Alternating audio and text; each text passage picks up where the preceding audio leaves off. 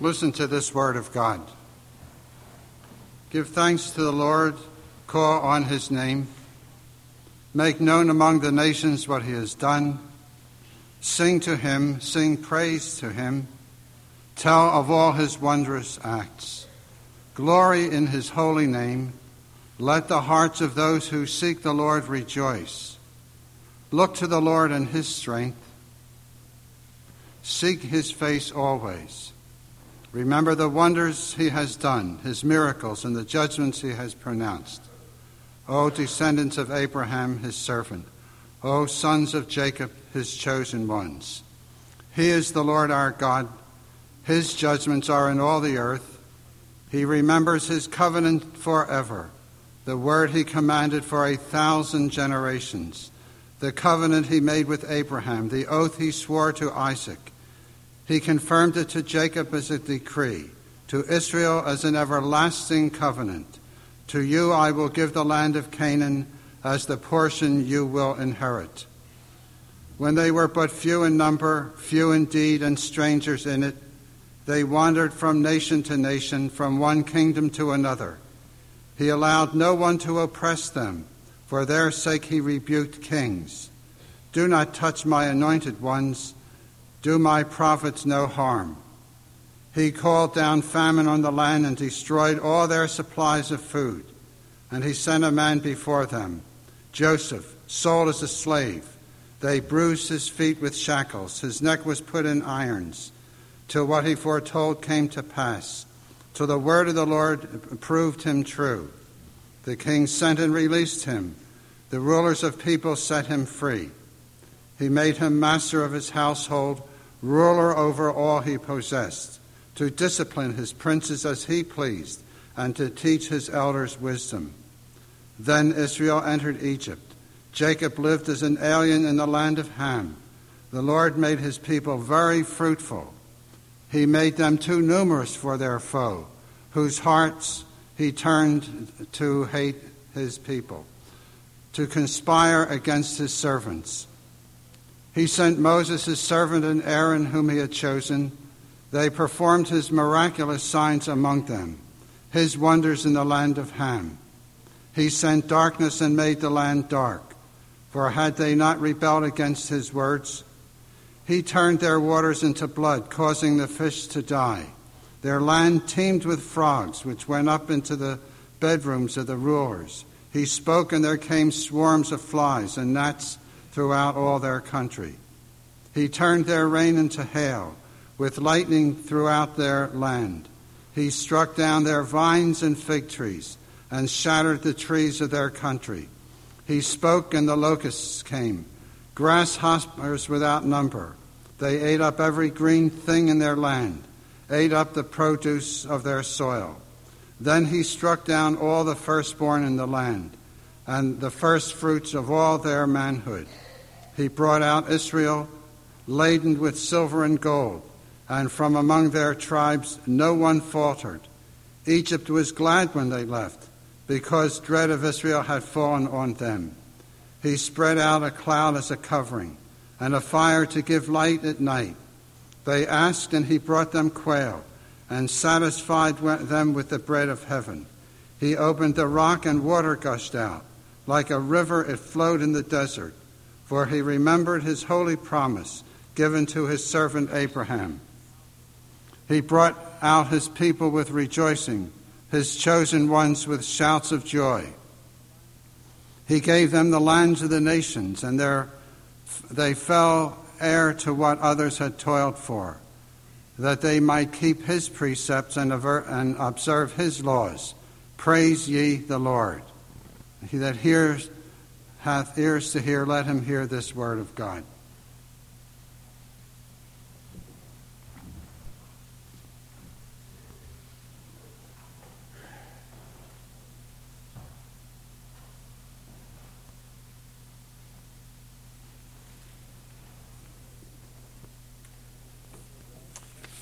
You have no doubt sung this song, Standing on the Covenants, in different forms.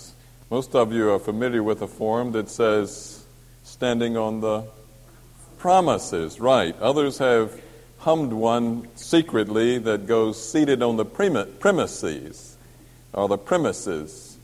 But neither of those seems to be the best way to express the ideas that are captured in this particular song. It is standing on the promises of, or standing on the covenants that we're singing about. The promises, as a matter of fact, are coming to us in the form of the covenants that God has made. Now, tonight we're going to look at the unity of God's covenants. The unity of God's covenants. Let us pray.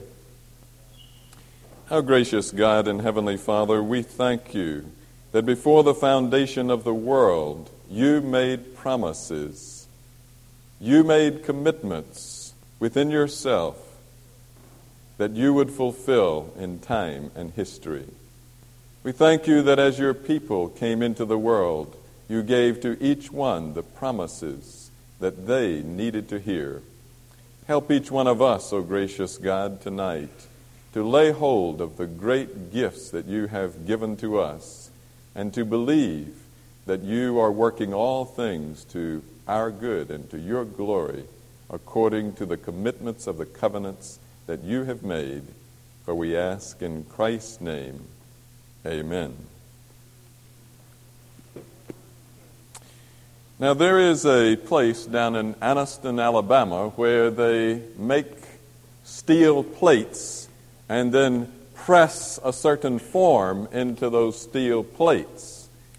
It is my understanding that they use approximately 6,000 tons of pressure on those steel plates to see that they conform to the image that the designer has planned.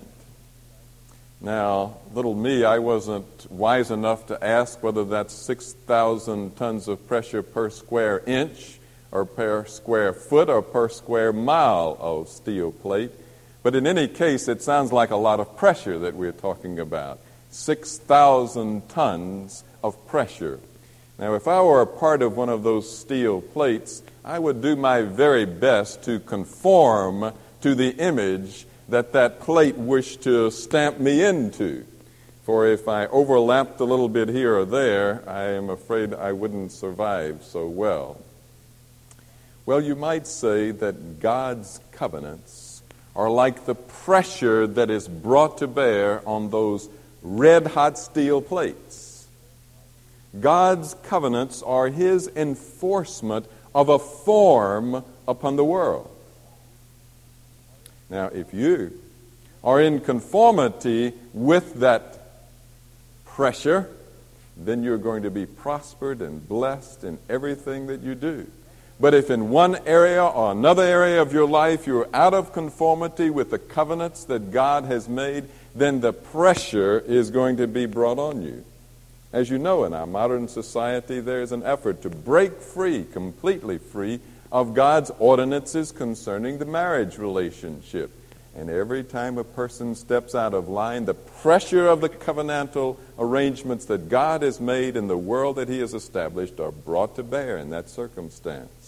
God has established certain work patterns in the world six days of labor and one day of rest. Every time you dare to break that pattern, just be sure that the 6,000 tons of pressure that God has put in those covenants are going to come to bear on your life.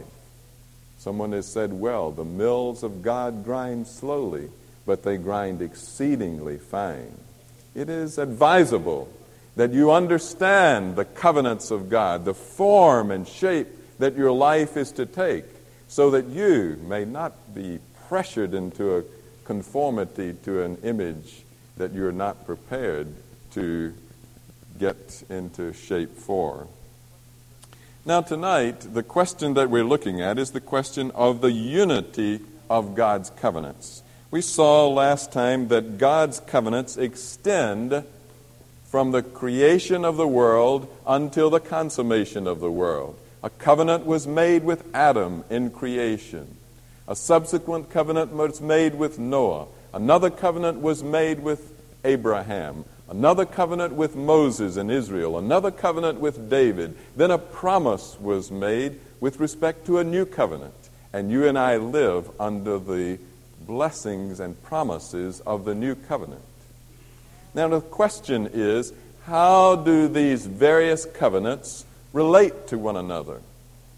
Do these covenants succeed one another, replace one another in history, or do these covenants build upon one another? It's very important for you to understand whether there is a unity that brings all of these covenants to bear in your life, or whether you can forget about some of those old covenants of the past and be what is often called a New Testament Christian. A New Covenant Christian. I don't worry about the Old Testament, some people say. I'm a New Testament Christian. Of course, those people don't realize that at least 5% of the New Testament is made of explicit quotation from the Old Testament. That approximately 20% of the New Testament is made of allusion to the Old Testament. A New Testament Christian? A New Covenant Christian? Well, if you understand what the covenant, the new covenant is all about, you will understand that what you want to be is a biblical Christian, to see that all of the covenants are related to us. Well, let's look at these successive covenants and see how they relate to one another. Do, and this is the question, and it's, it's shaped in many different ways and it has a tremendous effect on how you read your Bible and how you relate, particularly to the Old Testament. But the question is essentially do the successive covenants of God replace one another, one canceling out the previous covenants, or do they build the one upon the other? Do we have something of an isolationistic compartmentalization? How about that? That's a, that's a pretty good phrase there. Do we have a circumstance of isolationistic compartmentalization in the Bible so that one period and phase of history is there and then it comes to an end and another replaces it? Or do we have something like an organic growth, an acorn that is replaced by a sapling, that is replaced by a full grown tree bearing fruit? Now you can kind of tell that I've prejudiced the question already. I think you can see the way I'm leaning as this question regard is concerned. But the, but the heart of the question, the, the place that it com- will come to clearest focus, is where you have a change of covenants. Look at those places in the Bible where there is a transition from one covenant to another. And what do you find? Do you find indicators in the Bible that the successive covenants cast out the previous covenants, the ones that follow, or do you find that there's a building process? Well, let's look first at three of the principal covenants of the Old Testament, three covenants that are often contrasted with one another the covenant with Abraham, the covenant with Moses, and the covenant with David. Look at those three covenants. We know that there was a covenant that God made with Abraham. We know that God made a covenant with Moses, and we know that he made a covenant with David. Now, how do these three covenants relate to one another? Well, let's look first at the place in history where a transition is being made from the provisions of the Abrahamic covenant to what God is going to do with Israel under the Mosaic covenant. Look at Exodus chapter, 20, chapter 2, verses 23 through 25.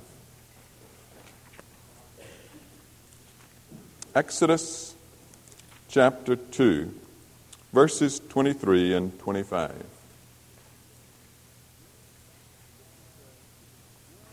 The scripture says, during that long period, now that long period was the long period of Israel's being down in Egypt. God had promised to Abraham that he was to possess the land. But here, for the past 400 years, Israel has not been in the land. They've been down in Egypt. During that long period, the king of Egypt died. Now, stop just a moment. Why was there this long period of history in which, under the covenants, God had promised to his people a land flowing with milk and honey? And instead of having a land flowing with milk and honey, what did they have? They had slavery. They had oppression. They had murderers taking their babies from their mother's arms. That's what they were experiencing instead of a land flowing with milk and honey. Why, for 400 years, did God's people have to have that kind of experience? Well, the covenants tell you. Look at Exodus or Genesis chapter 15. When God established his covenant with Abraham. Genesis chapter 15. Here is the point of God's formally establishing his covenant with Abraham. Now look at verse 13. Genesis 15, verse 13. Then the Lord said to Abraham, Know for certain that your descendants will be strangers in a country not their own, and they will be enslaved and mistreated 400 years. But I will punish the nation they serve as slaves, and afterward they will come out with great possessions.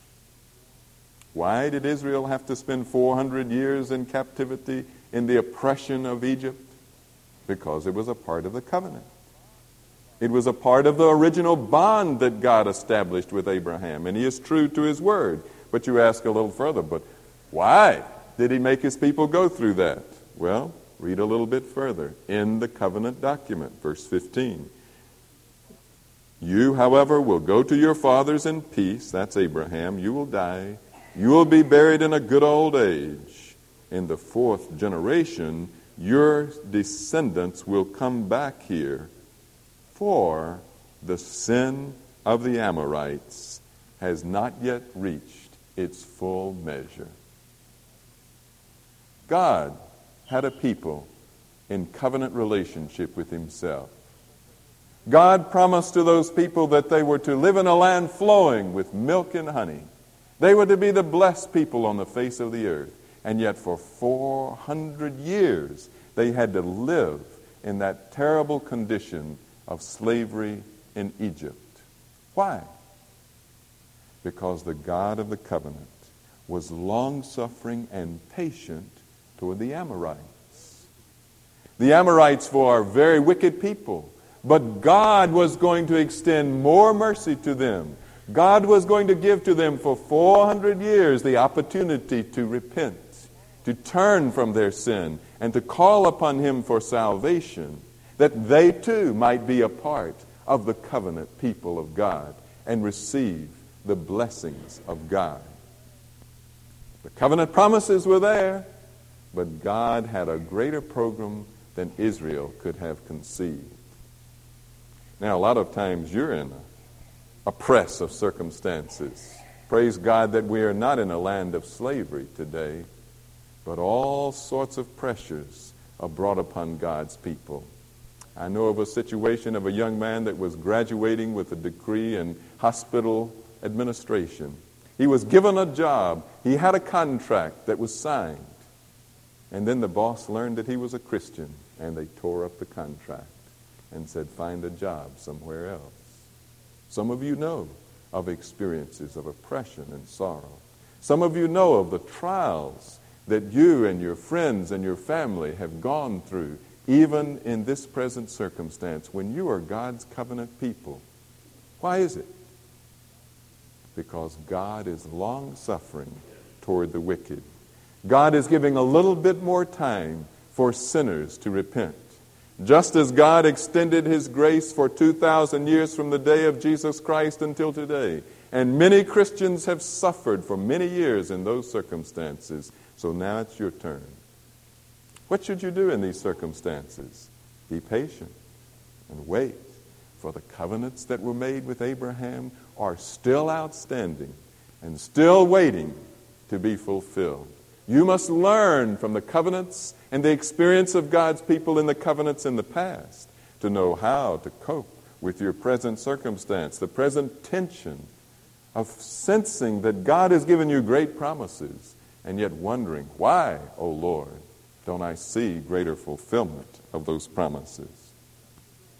But looking back at Exodus chapter 2, This is the time of transition. Moses is around. Moses is there. The covenant is about to be established. And it says in Exodus 2:23, during that long period the king of Egypt died. The Israelites groaned in their slavery and cried out, and their cry for help because of their slavery went up to God. God heard their groaning, and he did what? He remembered what? The covenant. He remembered that bond of life and death that pledge that he had made with Abraham, he remembered his covenant with Abraham, with Isaac, and with Jacob. So God looked on the Israelites and was concerned for them. God doesn't forget his covenants. And in this point of transition, you don't see the Abrahamic covenant being set aside and replaced by the Mosaic covenant. No, instead, you see a building process. And look at one other passage, Exodus chapter 6. Exodus chapter 6, verses 4 and following. God says again to Moses, God says in Exodus 6, verse 4, I also established my covenant with them to give them the land of Canaan where they lived as aliens. Moreover, I have heard the groaning of the Israelites whom the Egyptians are enslaving and I have remembered my covenant. The Exodus, the Passover, which was a covenantal meal under the Mosaic covenant, was celebrated under the aegis of the Abrahamic covenant. So, how do the two covenants relate to one another? It's not that the Abrahamic covenant is set aside and replaced by the Mosaic covenant, but it is in the context of the Abrahamic covenant that the Mosaic covenant is established. Now let's move on to the next point of transition when you move from the Mosaic covenant to the Davidic covenant. From the Mosaic covenant to the Davidic covenant. What do you find? Do you find the covenant with David replacing, setting aside the Mosaic covenant? Or do you find the Davidic covenant building upon the foundation of the Mosaic covenant? Well, look at 1 Kings chapter 2. 1 Kings chapter 2.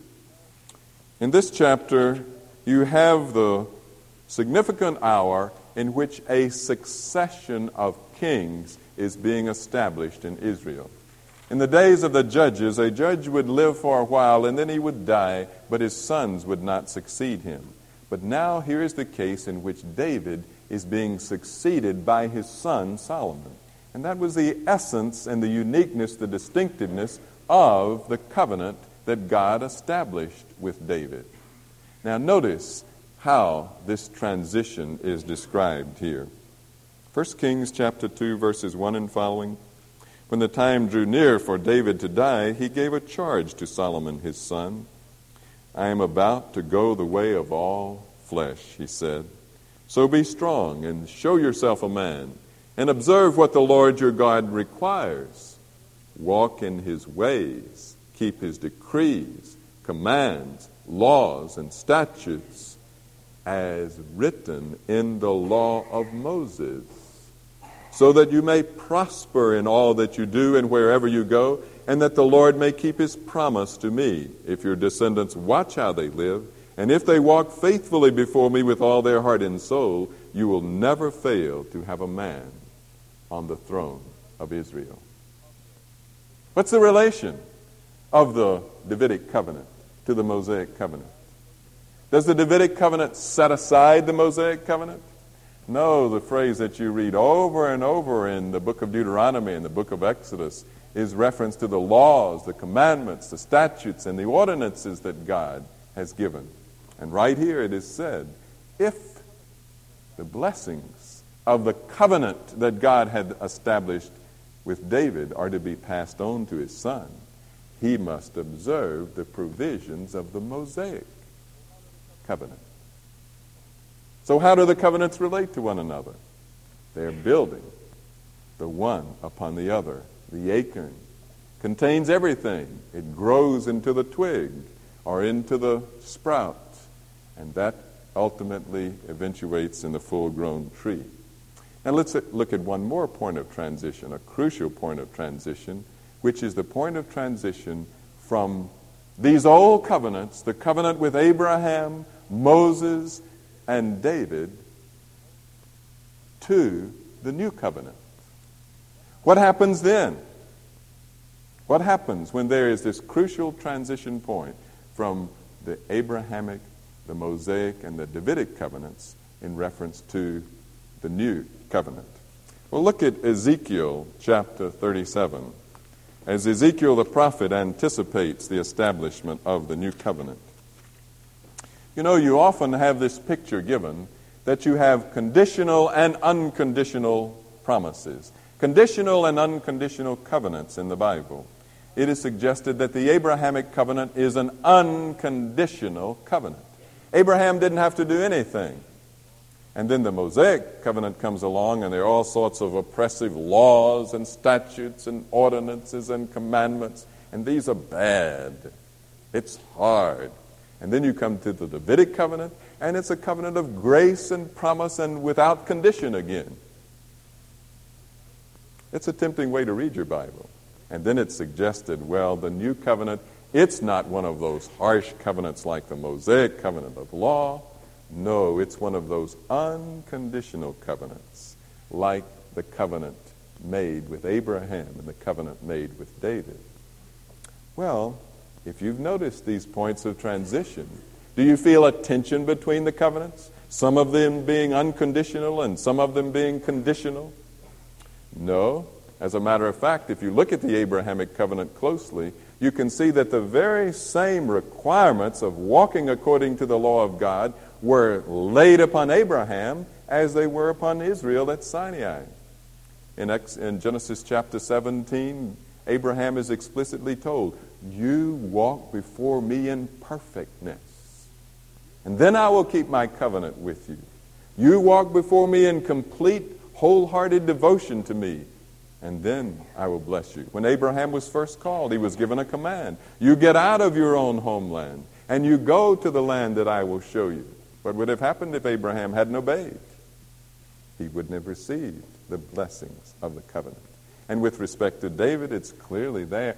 If your son keeps the commandments that I have given, the commandments of Moses, then the blessings will be upon him. It's not a question of unconditional versus conditional covenants. That's not the, the division in the Bible. It's a question of certainty of fulfillment of the covenants and their conditions or uncertainty of fulfillment. And the great promise of the new covenant is that there is a certainty given that on your behalf someone will fulfill all the conditions of the covenant, both for you and in you. Both for you Christ died, and in you Christ lives, enabling you to fulfill the conditions of the covenant so that you can receive the blessings. Understand the difference? There's a great difference here. It's like two lines that first may be very close to one another, but then they begin to part the longer, the farther you go down the line. So if you think of, that you're under an unconditional relationship with God without any conditions of obedience laid on your life, then you're going to go one way. And if you understand the covenants are unified so that all the conditions of the old covenants are binding upon you, those conditions properly understood, then you're going to go another way in your life. And those two roads are going to lead to two wholly different ways of living and understanding the Christian life. Well, let's look and see how the new covenant, according to the Old Testament prophecy, relates to those older covenants. Look at Ezekiel chapter 24, chapter 37, Ezekiel 37, verse 24 and following. 37, verse 24. My servant David, what covenant is that? That's the Davidic covenant. My servant David will be king over them, and they will all have one shepherd. What a beautiful picture. The people of God unified under a loving shepherd who is King David. Now, notice what follows in that same verse. They will follow my laws and be careful to keep my decrees. What covenant is that? That's the Mosaic covenant. He's talking about the new covenant now, the writing of the law of God in the heart. But he says the people under the new covenant are also under the Mosaic covenant. Verse 25 They will live in the land I gave to my servant Jacob. Which covenant is that? That's the Abrahamic covenant. They and their children and their children's children will live there forever, and David my servant will be their prince forever. Now, verse 26 I will make a covenant of peace with them. That's the new covenant, the everlasting covenant.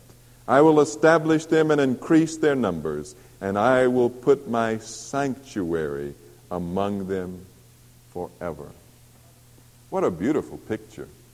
The covenant's building to a climax. Building to a climax. How do you relate to the covenants of God? You relate to each and every one of them according to the pattern of Scripture. By faith, you are a son of Abraham. By faith, you are heir not to a physical, material land located over there on the other side of the Mediterranean Sea, but the fulfillment and consummation of what that was to symbolize and represent. You are the heir of the land flowing with milk and honey, which is to come one day with the new heavens and the new earth created. What is your relation to the Mosaic covenant? Christ is in you. He writes his law, the same law that was given to Moses on your heart, so that you love to honor your father and your, your mother. You love to fulfill the commandments of God because in the new covenant, those commands have been made a part of your heart. What is your relation to the Davidic covenant? Well, 2 Corinthians chapter 6 tells that every Christian, every Christian is a little David. And every Christian is made a king. And every Christian is made to inherit the promises of in his domain being kingly in the presence of God and the Lord Jesus Christ. Let us praise God that there is a unity of the covenants. And as we consider that unity, let us remember that ultimately the unity of the covenants is found in that unified theme which is, I shall be your God, and you shall be my people. That unified theme that is found in each and every one of the covenants, I shall be your God, and you shall be my people, finds its consummation in Jesus Christ, the incarnate Son of God. For he is the yea and the amen of all of God's covenants. And as you look at the person of Jesus Christ, you can see that he is the fulfillment of the promises to Abraham. He is the fulfillment of the law of Moses. He is the king that fulfills the promises given to David. And by faith, he lives in your heart. There is the perfect unity of people and the God of the covenant. Let us pray. Our gracious Father, we thank you and praise you that you have established a wondrous plan that stretches over the generations. We have questions. We lack an understanding. We need direction. We need help to be bound by faith to you. We need perception as to where we are today in your covenant plan. Help each one of us to see clearly Jesus Christ. Let us understand him as the Emmanuel of God, the one who always is with us. For we ask in his name, amen. Let us stand for the benediction.